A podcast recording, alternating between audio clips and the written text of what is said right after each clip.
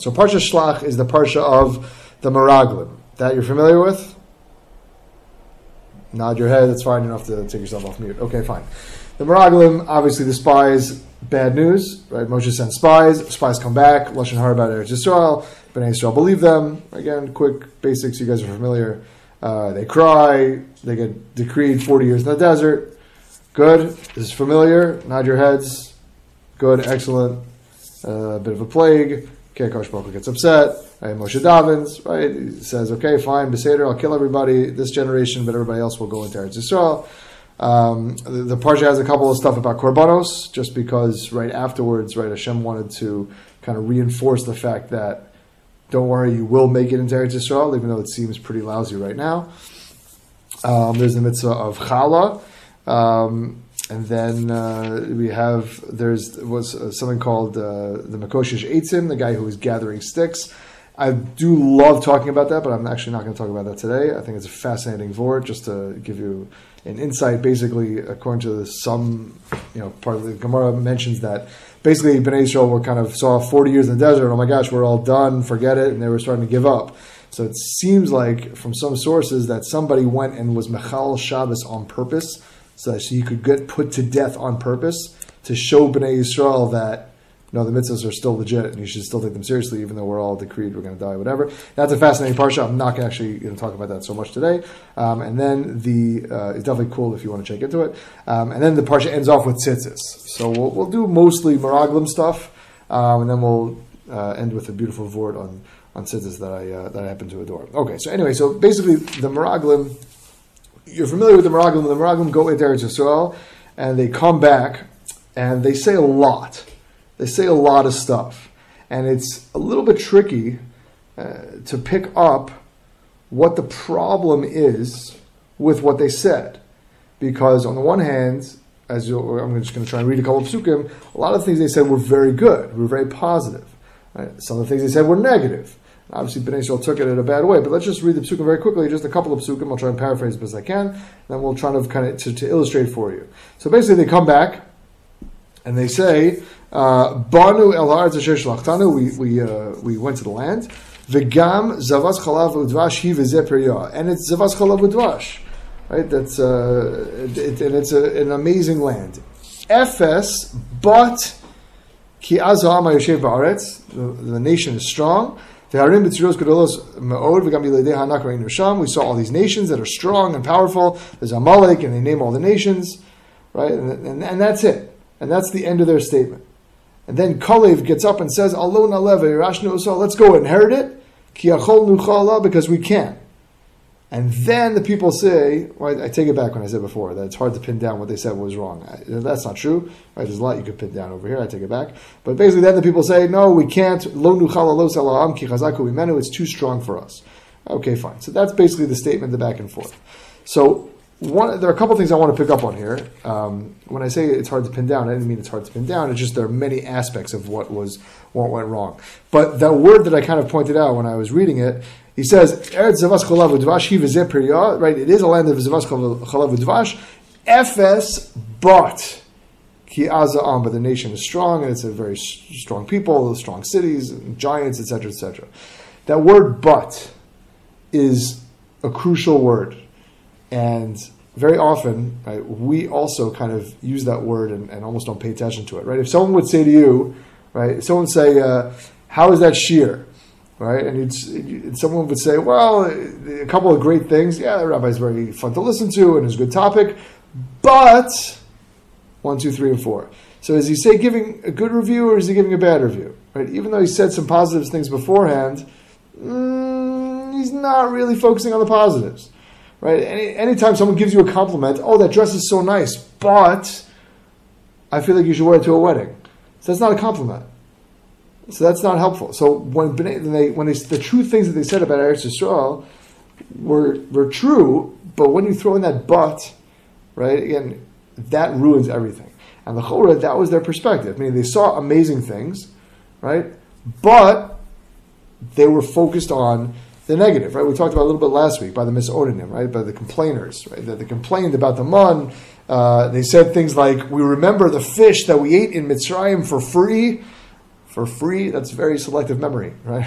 You're remembering very selective things about the things you had in Mitzrayim. They talk about the watermelons in Mitzrayim, the watermelons in Mitzrayim, 210 years of slavery, and all you remember are the watermelons.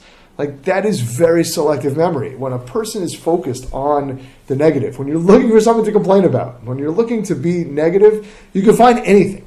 Right, so lesson number one you can take again from last week and from this week as well is that a person sees what they want to see, and if they want to be negative, they're going to be negative, and they want to be positive, they want to be positive, and the decision really almost comes beforehand. Right, we see a lot of Chazal a lot of the speeches, a lot of the Torah talk about about the Meraglim is that they they were always they were intending to give a bad re- result. Right, that's why Moshe davened for Yoshua. Right, they were intending to give a bad speech about Eretz Yisrael. They went in thinking, all right, how can we mess this up? Right, we'll touch on it in a second. That the, the Medrash says they had Ruach Hakodesh, that they weren't going to be able to con- to conquer the the the, the, the cities and stuff, fine.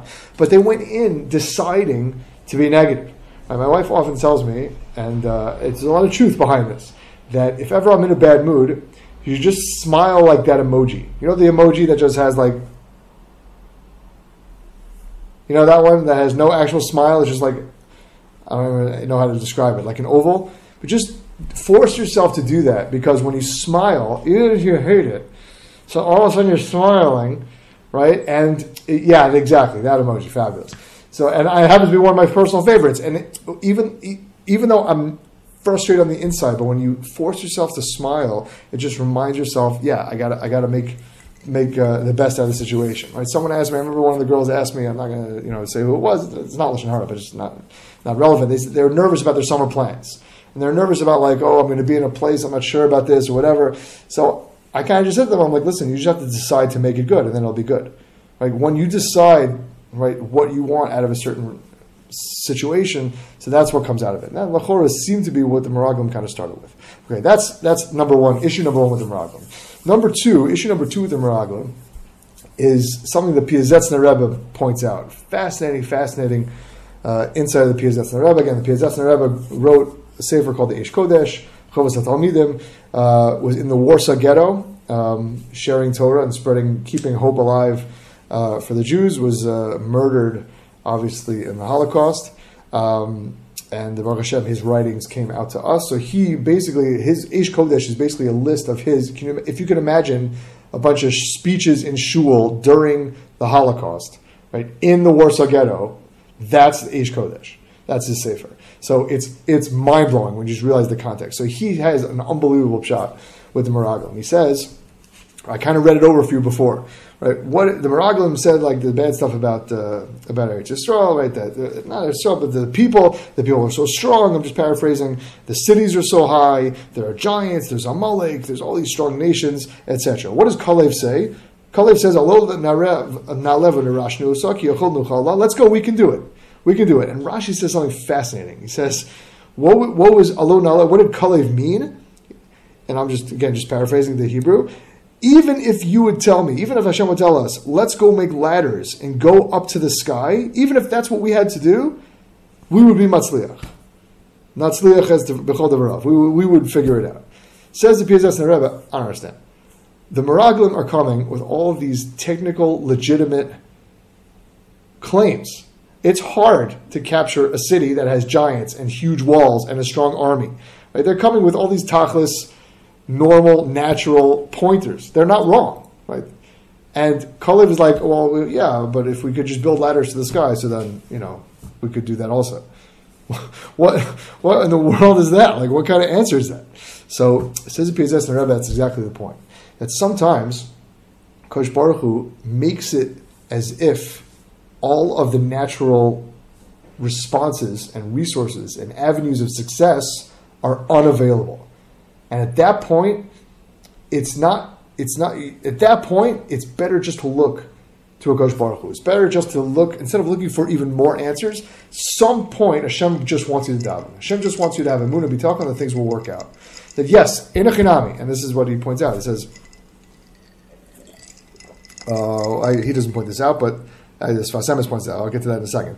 But basically, whenever you're in a situation where natural uh, you know, if it's not working out, you know, you come back Shana bed and you can't think of any thing or anything that will help. So all it is is, is it's Akash Baruch Hu just wants you to daven, meaning he's making it more difficult for you because he wants you to realize that really everything that's natural is from Akash Baruch Hu, and that's that's the whole point. That the whole logic, the whole exercise is so that we can have uh, to strengthen our emuna and get into focus. Says the Sfas Emes. I saw in Rav Melech Biderman, and uh, he says the Sfas Emes is unbelievable. It said the Medrash, I said before, the Medrash says the Meraglim saw in Ruach HaKodesh that the, the Bnei Yisrael did not have enough strength to conquer, to conquer Eretz Yisrael. So therefore, they decided, well, we might as well kind of you know warn them off and, and make sure that let's, let's, not go get it. it says Sfas Emes, no, that was the point. I mean, Hashem wanted them not to have enough natural physical ability to conquer Eretz Yisrael, and that if they should trust in Hashem, that they should use the Hakadosh Baruch Hu's promises as the, their point for emuna and bitachon. That was how they were supposed to conquer Eretz Yisrael. It says Rav Melech that sometimes the Kosh Baruch Hu does that in our lives, and that sometimes Hashem does that to us. And sometimes we have to realize that when we're going through difficult times, we perceive as difficult, and you can't figure out, I don't know how I'm going to get into college, I don't know how I'm going to pass this test, I don't know how I'm going to get this job, etc when all the natural avenues are exhausted to us, sometimes that's because Hashem wants us to daven, Hashem wants us to turn to Him. So that's also tremendous, tremendous Musar. Musar number three from the Meraglim. What happened? What Bnei Yisrael's response from the Meraglim was Vayivkuham Balaylahu. Right, pretty well known Maimer Chazal that Bnei Yisrael cried that they weren't going to be able to conquer it. To conquer Eretz Yisrael, and the Gemara Taanis says, Daf Chaf Tes, that since they cried uh, what's called the Bechi Shel Chinam, they cried a uh, a uh, uh, I guess a, a chinam literally in, in, modern Hebrew is free, but it means you they cried unnecessarily. So I'll show you, says the Kodesh Baruch Hu, I'll show you what it means to cry. Right? I'll show you what it means to cry for generations. And the question everybody asks is like, dude, for real, like for all generations, like they got this fine, I got it. They got depressed, they got misled by the Meraglim, Lashon Hara, Eretz Yisrael, fine, I get it. Terrible, okay. Now, for the next 3,000 years or 2,000 years, since the destruction of the Beis HaMikdash, now we're going to have a day to cry every single year because they, they blew it in the desert. I mean, listen, I mean, proportion. Come on, let's go. This is very disproportionate. What's going on over here? So it says the Ruzhiner Rebbe, the Rebbe from Ruzhin. That's right, the Rebbe that we have a street named after him. Some of you lived on Ruzhin. So that's right. It says the Ruzhiner Rebbe, a story about a wealthy man. Now, I don't know if the story is real, is true, but it definitely illustrates uh, the point that we're gonna we're gonna try to try to make. The story about a guy who was wealthy and did not have a curse. He was always complaining, uh, did not appreciate the wealth that he was given. So, as the story goes, right, Kosh Baruch said, "Okay, you think you're complaining about your situation? Fine, I'll uh, I'll make it a little worse. You think this is what's you should complain about this? I'll give you something to complain about." So, sure enough, he lost his money and had to go begging on the streets. And he was complaining, he's complaining, he's complaining. Hashem said, Fine. You think this is something you have to complain about? I'll, you think that's bad? I'll give you something to complain about. So Kosh Baruch gave him tsaras. So he couldn't even go beg because he was outside the city. Right? If you have tsaras, you're leprosy, you're not allowed to, it's not really leprosy, whatever, but you have to be outside of the city. Uh, so he couldn't even go beg for food. Right? So he complained and complained and complained. Kosh Baruch Hu made him a gimp, his back started hurting. Uh, he got some one of the illness, some illness, another illness. He couldn't even swallow his food, and at that point, right, he had an illness that a lot of the people, a lot of the beggars, and a lot of the people around him were not making it. There, was a plague or whatever it was, and a lot of people around him were dying. And at that point, he was just happy to be alive. And he said, you know what, I'm just, I can't eat so well, I can't, I can't walk, but you know what, all these people around me are not going to make it. I'm not making it from this disease. At this point, you know what, at least I'm happy I'm alive. The Kosh Baruch said, "Oh, good, you're happy about this. I'll give you something else to be happy about." And then he cured him from his from the backaches and the food swallowing. At least he could swallow food now. And said, "You know what, Baruch Hashem, I can swallow food, and it looks like I'm going to make it through this illness." Hashem said, "Oh, listen, you know what? It looks like you're you want you think you're you know that's a Satov. I'll give you something else to have a Satov for." So he started giving him right. He healed him from his tsaras. He gave him a little bit of money. So he thanked Hashem again. Right? And uh, you know, Hashem said, you know what? Okay, so you want, you think that's good? I'll give you something that'll make you really thank me. So, and he gave him more money, more money to the point where he came back to where he was before. He had his original riches, and at this point, he was thanking Kosh Baruch Hu. Says the Ruzhin Rebbe in Sefer Tov Lahodos. That's what the Gemara means. When the Gemara says that Kosh Baruch Hu, that we cried, and therefore Hashem said, you know, what? you think that's crying? I'll give you something to cry about, because it's not a vengeful act. It's simply how Kosh Baruch Hu relates to us in this world. Right? We had we hear the concept of midah k'neged midah. That Hashem gives us our midah, Right? The, the Gemara Makos talks about by Bilam. We'll talk about in a couple of weeks. But Derech Shalom Roto Leilich Molichanoso. The path a person wants to go down, that's where Hashem takes you.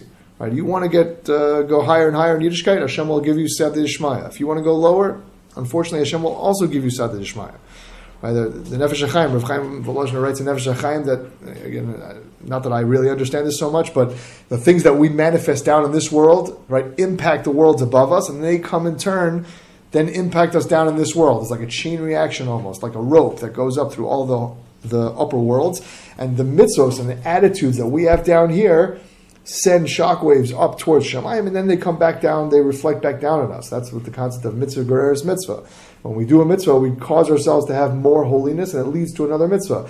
Basically, our attitudes, as we said, as we pointed out before, our attitudes determine right, what happens to us. Right? What we what we, what we want to see is what Akash Baruch Hu gives us, the path that we want to go down. So, if you want to see the world in a certain way, right, that, that maybe is more negative than you should, so just be careful what you wish for. You might be very surprised about what, what a Kodesh Baruch Hu has got in store for you. Right? Our, our goal, our job is to have a Hakaras Tov for everything right? Not to just uh, you know to have bitachon and emuna and, and kind of focus and realize that Akash Baruch Hu is the source for everything, and what we our attitude has in this world, that Akash Baruch Hu will give it back to us, right? That's that's the that's what we're talking about over here.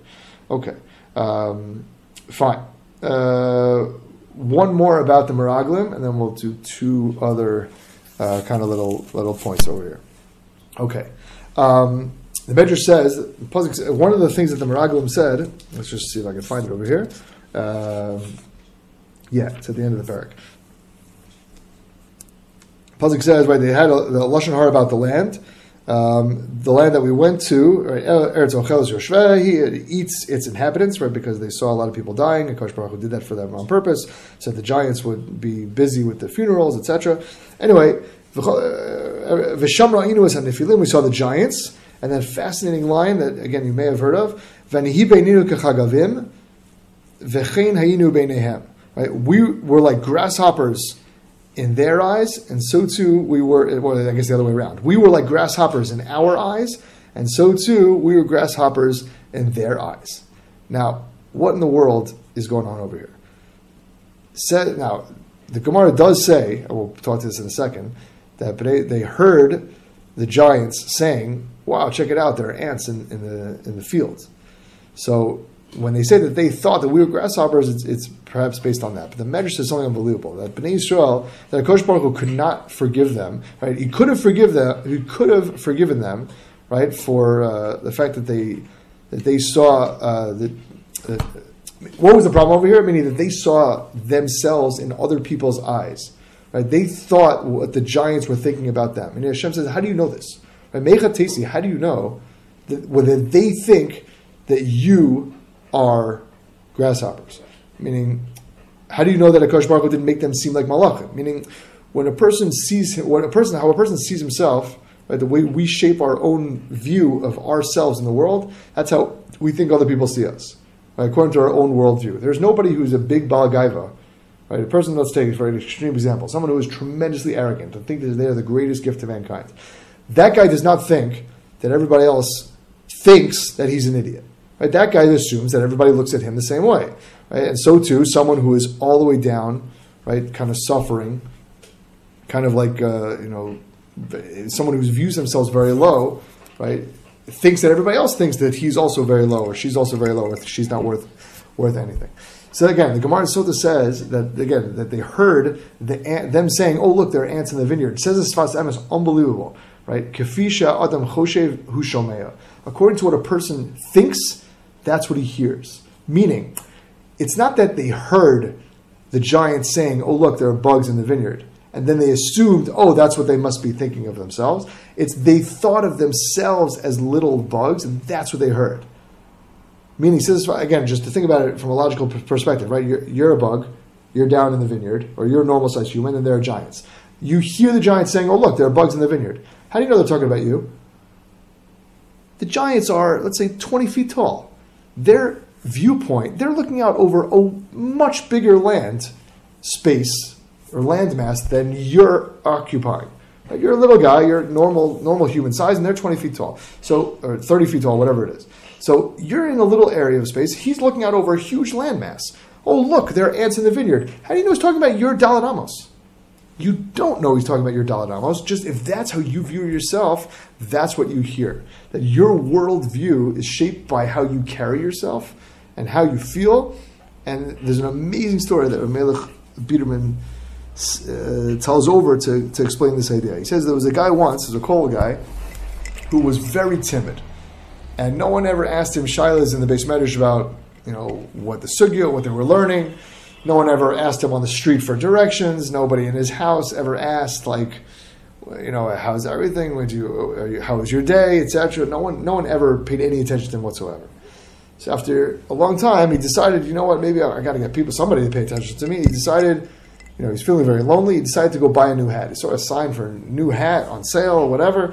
So you know what, I'm going to take this old hat that I've been wearing since my bar mitzvah. I'm going to go buy a new hat. Fine. Goes to the store, buys a new hat, spends a good amount of money, looks at it in the mirror, decides he's going to be a new man. He says, I'm going to be such a new man, I'm going to, I'm going to leave the old hat here. I'm not even going to take it with me. Takes a new hat, walks out, right? Feeling good about himself, and all of a sudden, you know, within a day or two, people are asking him shilas in the beis medrash. Right? There's a kid asking him to help him cross the street. Right? He comes home and the family asks, "How was your day? What's going on? Do you need something? Can I help you with this? Can you help me with that?" And so people notice this change in attitude, and they ask him, "What's the new? What's, what's the deal?" So being a t- still a little timid, he just like points up, up, uh, you know, points like this with his finger up at up at Shemayim. Day or two, he doesn't explain. After a day or two, people ask him again, like, "What's the deal? What's the you know new attitude? How's it going?" So instead of point, finally, you know, they asked him, "What are you pointing at Hashem or something? Did some nace happen to you that all of a sudden you're a changed man?" So a little embarrassed, a little embarrassed, he says, "No, I'm, I'm really just pointing to my hat."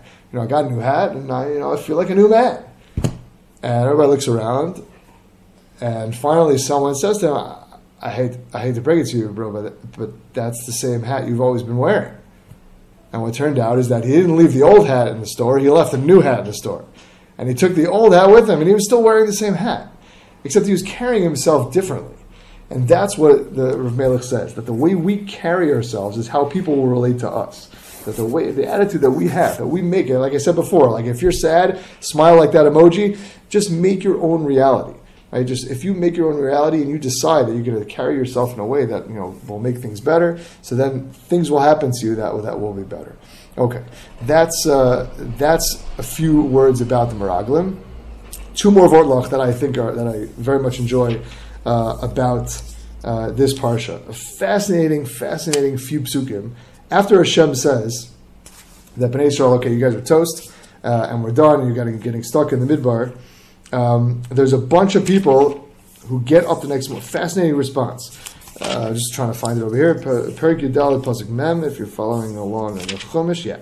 Okay, here it is. Basically, everybody cries. Right? Moshe tells them they, they mourn. Everybody's in mourning. Vayashkimu Baboker Vayalu El Rosh Har Lemor. People get up early, they get up to the top of the mountain, and they say, Hinenu ve'alinu el makom Hashem kichatanu. You know what? We blew it. We're here, we're getting up, we're here at the top of the mountain, we're going up there to Israel. We chatanu, we sinned, we messed up, we're going up there. Right? This is what is called the Ma'pilim. And Moshe says to them, there's nothing doing. I mean, it, it's done we're finished. Right? There's no uh, Kosh Baruch doesn't want you to go up there. Don't go up. Hashem is not with you. You're not going to be survive. You're not going to survive. The Amalekim, the Canaanim are going to kill you guys. You guys have sinned. You got to accept your punishment suck it up. And they decided, you know what? No, if I Vayapilu Lalos Rosh They decided to go up anyway. Right? Nobody follows them, and unfortunately, the Amalekim and the Canaanim come down and they kill them, and they kill the Amalekim, and and obviously, you know, that is the end of that. Now, what Chazal point out in several places, not only, only here, but if it's here, I'm going to point it out again, is that it's fascinating. The exact same action one day earlier would have been a tremendous mitzvah. Right? One day earlier. One day earlier, Bnei Yisrael is ready to roll, go into Eretz Yisrael. Fabulous. Everybody goes up the mountain, starts fighting the wars, let's go defeat them. Wonderful. The exact same action, 24 hours, 48 hours, however many hours later, was a disaster and got them all killed. And what is the only difference between those two actions? Even though they were exactly the same physical action, the single difference was the Tzivu Hashem, right? what Akash Baruch Hu wanted from them in that moment. Right? Sometimes in life, the exact same action can be either good or bad depending on the circumstance. And what Chazal bring out, and again, I've said this during the year, but so stop, um, don't stop me if I, I'll just finish the word. But I've said this during the year. Basically, actions themselves are neither positive nor negative. It just depends on the, the circumstance. It just depends on context. Right? Very often, it can be a tremendous mitzvah to do, you know, to give, I don't know, to give someone a thousand dollars. Tremendous mitzvah. But if that is going to prohibit you from not being able to, I don't know, afford an apartment food, etc. So Chazal say that's inappropriate. Right? A person is not supposed to give more than 20% of their money to tzedakah, right, if they can't afford it. Or 20% is very high, I'm saying 10%, whatever it is. Person giving that much money, but they themselves can't live, that's not a good, that's not a mitzvah tzedakah. Right? There are a lot of words like this all over the Chumash. Uh, for example, there's a, what's the difference between Maimon Har Sinai uh, and uh, and uh, the Egel Azov, right? Both and the Mishkan and Egel Azav, both of them are cre- using some sort of gold, right, to worship Hakadosh Baruch Hu. Pashtas, obviously, this is cutting it very simply, but the the, the Egel Azov was gold, the Aron was gold. Uh, what is the difference between the two? Obviously, this is very simple. Is Hashem commanded Bnei Yisrael to build the Aron, and He didn't command Bnei Yisrael to build the Egel, right? Those are again that's not as good as an example as this one, but this is literally cut and dry. So basically, things in, in that we do always have to be discussed in context. It always depends on on the circumstance. What does the halacha say about this? What does the Torah say about this? Right? We might think that we're being magnanimous and very nice, but really the Torah might demand a totally different set of circumstances. Uh, and it, that's why it's important to always have a rav and always be uh, you know familiar with halacha and stuff like that. Obviously, you know, ask uh, ask your friends and make sure that you get a good hadracha because sometimes when we take these uh, life you know, aspects into our own hands, sometimes that uh, that can get a little muddy. Okay, last word, and uh, I enjoy this trem- this tremendously as well. I heard this word from Rav Chagai Raviv, who was a Rav Mevaser, now he teaches I think at Lev HaTorah. And uh, the pasuk says by tzitzis, not so relevant to you guys, but the, the idea is relevant, and it's it's a beautiful word, and we'll leave off with this. Is Pasuk says that tzitzis reminds us of all the mitzvahs. You guys familiar with that? Does that ring a bell at all? That tzitzis reminds us of the mitzvahs. So how does tzitzis, a bunch of strings, remind us of the mitzvahs? So Rashi is probably most famous, is that you do a gematria, that you take tzad yud, tzad yud tough, and you hash out that math, and I'll do it quickly for you. It gets you to 600. And the, uh, the strings are eight, and the knots are five, and that gets you to the magic number of 613.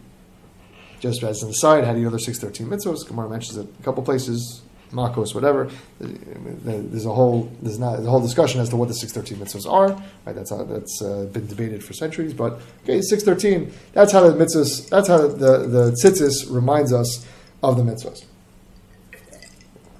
Now the Ramban and others have a couple problems with this. First of all, uh, the eight strings and five knots is not always so clear. You don't necessarily need eight strings and five knots. Um, and even better, uh, which I like, is that um, the Ramban says if you look at the word in, in the Torah, the word tzitzis is never spelled with two yuds. It's always spelled sadi yud sadi taf. So you're missing ten. So people say, okay, Sarsa Dibros. Okay, once you're adding in Sarsa Dibros, come on now. Now you're just fudging it. Tosas has a better answer. He said, whatever. I mean, you see, you take the Lamed and Litzitzis at the end. Okay, you divide it by three. It says the word tzitzis three times. Each one gets an extra ten. Okay, you can fudge the numbers. Says Ramban, how does tzitzis remind you of the mitzvos? It reminds you via the tchelis. The tchelis, as you know, was uh, a part of the tzitzis. We don't. Some people do nowadays. Some people don't. Uh, that's a whole discussion in of itself. But basically, the tchelis was a blue string running through the, the tzitzis, different minhagim how it looks. Either way, that reminds us of the sea, and that reminds us of the sky, and that reminds us of the kisei hakavod. Right, the blue color, the tchelis, reminds us of the sea, reminds us of the sky, reminds us of the kisei hakavod. The kisei hakavod is made out of sapphire, the pasuk says in Mishpatim and and Yechezkel and Meister Merkav, etc. So that reminds us of, of Baruch Hu.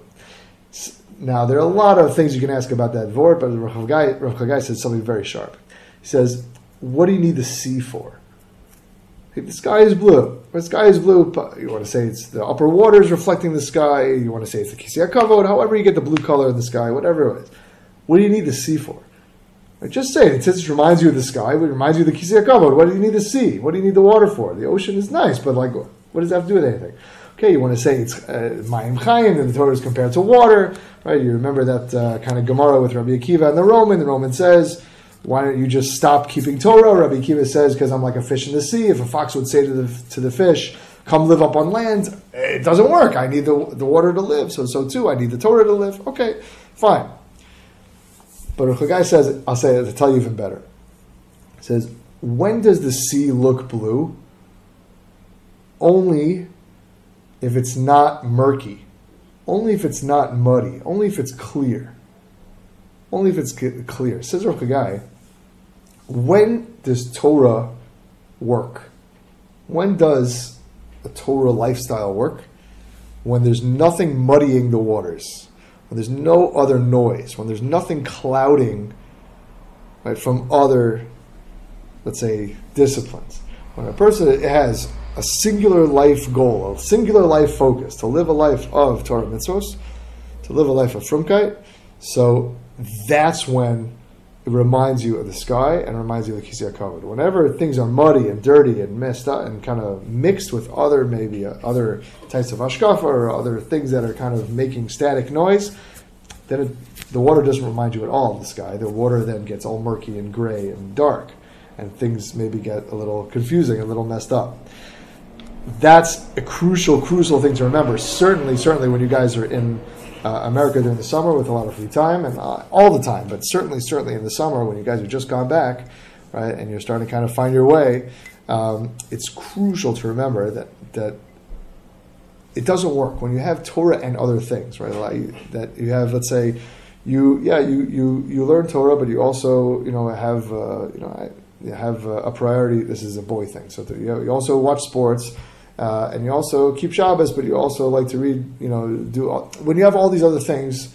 I like to do. I don't know. I, am trying to find it. I'm struggling for examples because I'm looking at the timer at the top of of the Zoom and it's ending in three minutes. But whenever you have all these other priorities competing with Torah, and Torah is not the singular life view and the singular goal, and meaning whenever you have Torah and also work and also things you like to do to relax, and none of those mesh and they all clash, so then you have a trouble. But when everything is viewed through the lens of Torah, so then everything works out. Right? Then everything is clear. Then you're able to have a strong anchor. You're able to live a life of Torah mitzvahs. Right? When you're when you're letting things compete with each other, so you know if you feel like doing something else, so then Torah values are maybe not necessarily so crucial to you. But when Torah is the way you live your life, everything else fits into that. The way you take vacation, the way the things you watch on Netflix, the you know, the way you spend your chill time, everything fits into that Torah worldview, and that's when things are mis- what's called miskayim. That's when things uh, kind of stay with you. All right, so we'll finish with that, um, and I hope everybody has an amazing Shabbos. Um, and tomorrow, I hope you say that over next year by Parsha Shlach. but uh, I very much uh, enjoy hanging out with you guys. Um, I will just mention quickly that